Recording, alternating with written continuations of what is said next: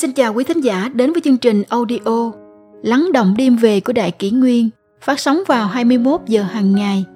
Đại Kỷ Nguyên hy vọng quý thính giả có những phút giây chiêm nghiệm sâu lắng sau mỗi ngày làm việc bận rộn.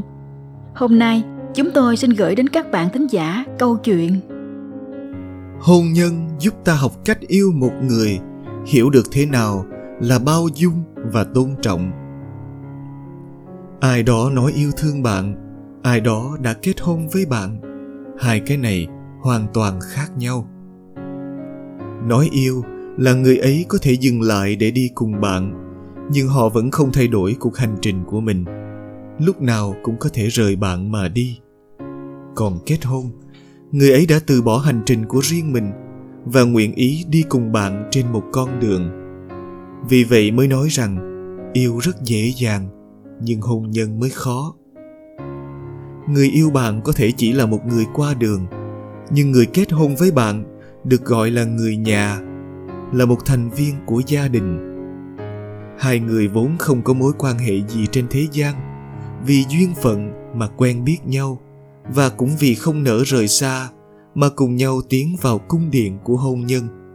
Vì yêu mà không ngừng gửi gắm nguyện là một người bạn tâm giao cùng nhau đi hết cuộc đời. Chúng ta đều biết rằng tình yêu không nhất định đi đến kết hôn, mà hôn nhân cũng không nhất định sẽ thật hạnh phúc.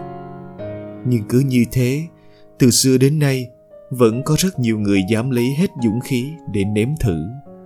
Đây cũng là sức mạnh của tình yêu con người vì hạnh phúc mà một mực mưu cầu.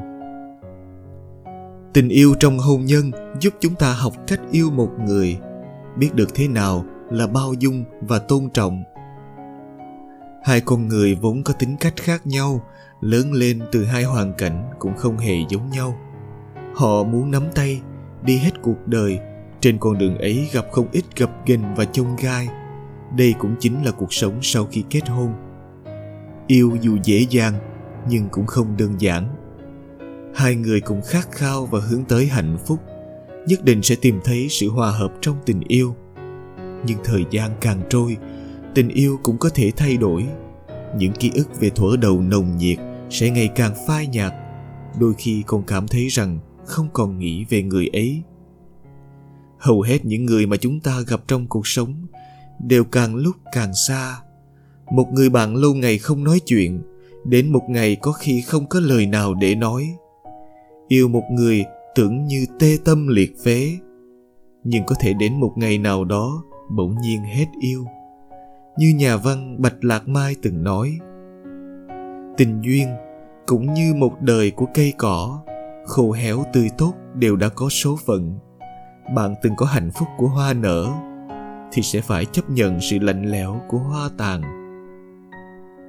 Cũng đôi khi, có những tình yêu không được chúc phúc, bị ngăn cản, nghi ngờ và chia rẽ, bạn có biết rằng để được ở bên bạn, người ấy đã phải hy sinh bao nhiêu vậy nên, đừng phụ lòng kỳ vọng của người ấy, đừng nuông chiều sự phóng túng của bạn. Hãy quý trọng người bạn đời đang ở bên cạnh bạn, bởi yêu bạn thật không dễ dàng gì. Đừng đợi cho đến khi mất đi rồi mới cảm thấy hối tiếc và biết cách trân trọng, bởi vì bạn có thể không có cơ hội làm lại. Cuộc sống mong manh hơn chúng ta tưởng tượng. Vậy nên mỗi sáng thức dậy nếu người ấy vẫn ở bên cạnh bạn, mỉm cười và thật tình đối tốt với bạn, nên cảm thấy mình là người may mắn. Nhân sinh khổ đoạn, tháng ngày trôi qua như chớp mắt, thế nên hãy biết cách nắm giữ từng phút và từng giây sống có ý nghĩa với người bạn đời bên cạnh mình. Đừng bỏ lỡ thời gian khi còn ở bên nhau và so với những lời mật ngọt thì hành động chính là hiện thân chân thực nhất đến từ trái tim. Yêu thật dễ, nhưng kết hôn không dễ. Người sẵn sàng ở bên bạn cả đời, người ấy chính là thực sự yêu bạn.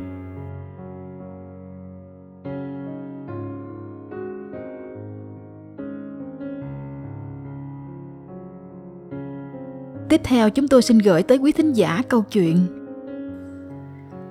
Đời người có vay, có trả. Bản thân hãy dùng độ lượng mà viên dung. Đó là một chiếc bát có thể thử lòng người, nhưng cách đối đãi khác nhau sẽ dẫn đến kết quả khác nhau, và trong hôn nhân cũng như vậy. Câu chuyện một chiếc bát.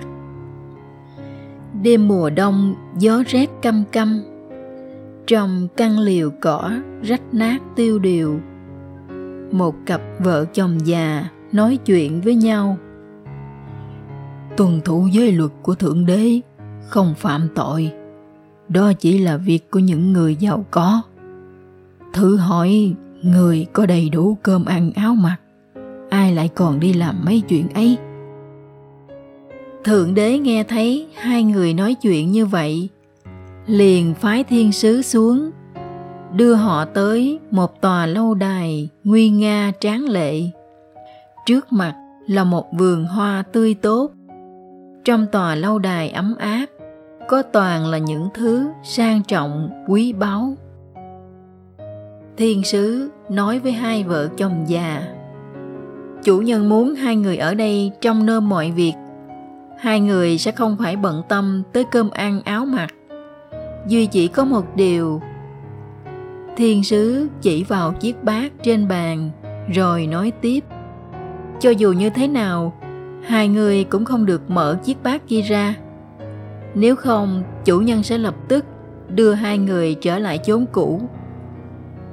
Hai vợ chồng già nghe vậy, thì tươi cười, hớn hở. Ở đâu có chuyện tốt như vậy?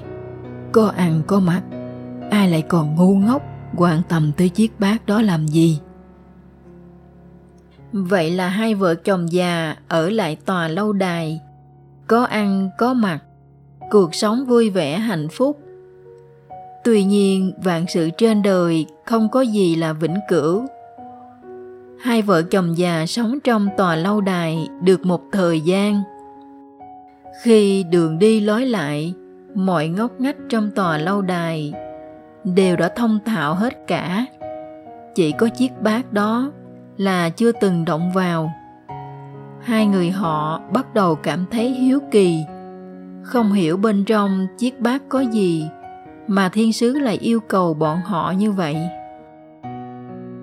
Rồi một ngày, ông chồng chịu không nổi nữa nói, không được, nếu như không mở chiếc bát đó ra, tôi điên mất chủ nhân đã cho mình nhiều thứ như vậy. Lẽ nào lại còn để ý tới chiếc bát bình thường này sao? Vậy là hai người cùng nhau mở chiếc bát đó ra. Thì ra bên trong trống không chẳng có thứ gì. Và cũng đúng vào lúc này, thiền sứ xuất hiện nói, hai người đã có thứ mà mình mong đợi, vinh hoa phú quý nhưng vẫn không thể buông bỏ một chiếc bát bình thường. Từ đây có thể thấy, lòng tham và phú quý, chúng không hề liên quan đến nhau. Thôi, hai người hãy quay về cuộc sống ban đầu của mình đi. Con người ta sống ở đời, đôi khi cũng lại như thế. Khi cơm ăn không đủ no, áo mặc không đủ ấm, thì không nghĩ gì cả tuy nhiên, khi đã có cơm no, áo ấm rồi, con người ta lại bắt đầu nảy sinh những truy cầu, dục vọng. Vì vậy, những hư đốn cũng bắt đầu phát sinh. Nếu ai đó đã từng say nắng bên ngoài, có lẽ sẽ hiểu rằng sao cái cảm giác vui thú nhất thời ấy, rồi cũng thế mà thôi. Cũng giống như chiếc bát trong câu chuyện kia khi mở ra, không những chẳng được gì, mà ngược lại, phải đánh mất tất cả, thậm chí thân tàn, danh liệt. Nếu không may bạn là người mở chiếc bát đó ra, phát hiện bên trong chỉ là chiếc bát trống không điều nhận được chỉ là sự thất vọng và thống khổ. Nhưng điều mất đi lại là sự tự tôn vốn có của mình khi này, bạn cảm nhận được sự thống khổ cũng là lúc thân làm, thân chịu. Không ai có thể chia sẻ, thay bạn được. Sau lỗi lầm, hãy là người biết tha thứ, bao dung. Phật gia có câu, kẻ thù lớn nhất của đời người là chính mình. Đúng vậy làm người thì không có chiến thắng nào vẻ vang hơn, chiến thắng bản thân mình.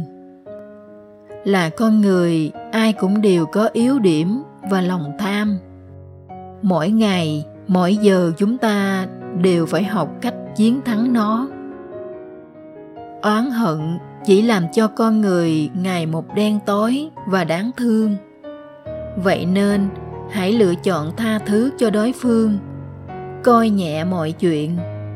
Coi như đó là do số phận an bài. Đời người có vay có trả. Bản thân hãy dùng lòng bao dung độ lượng mà viên dung cuộc sống. Tiếp tục bước đi về phía trước. Nhân vô thập toàn. Sai lầm là thế nhân. Nhưng tha thứ lại là vĩ nhân. Nếu không may bạn gặp phải đối phương là người mở chiếc bát kia. Nhưng sau đó, họ đã biết hối hận và bạn vẫn dang rộng vòng tay tha thứ, bao dung cho họ. Thì bạn sẽ có thể tìm lại được hạnh phúc của mình. Cùng một chiếc bát để thử người, nhưng cách đối đãi khác nhau sẽ dẫn đến kết quả khác nhau. Sự giận dữ và lòng tha sẽ giết chết hạnh phúc. Nhưng sự thủy chung son sắc bình dị, thì dẫu cuộc sống có đạm bạc đơn sơ, vẫn có thể tìm thấy niềm hạnh phúc mỹ mãn. Vậy nên, mong rằng mỗi người chồng hoặc vợ sẽ biết trân quý người bạn đời bên cạnh, trân quý mái ấm gia đình.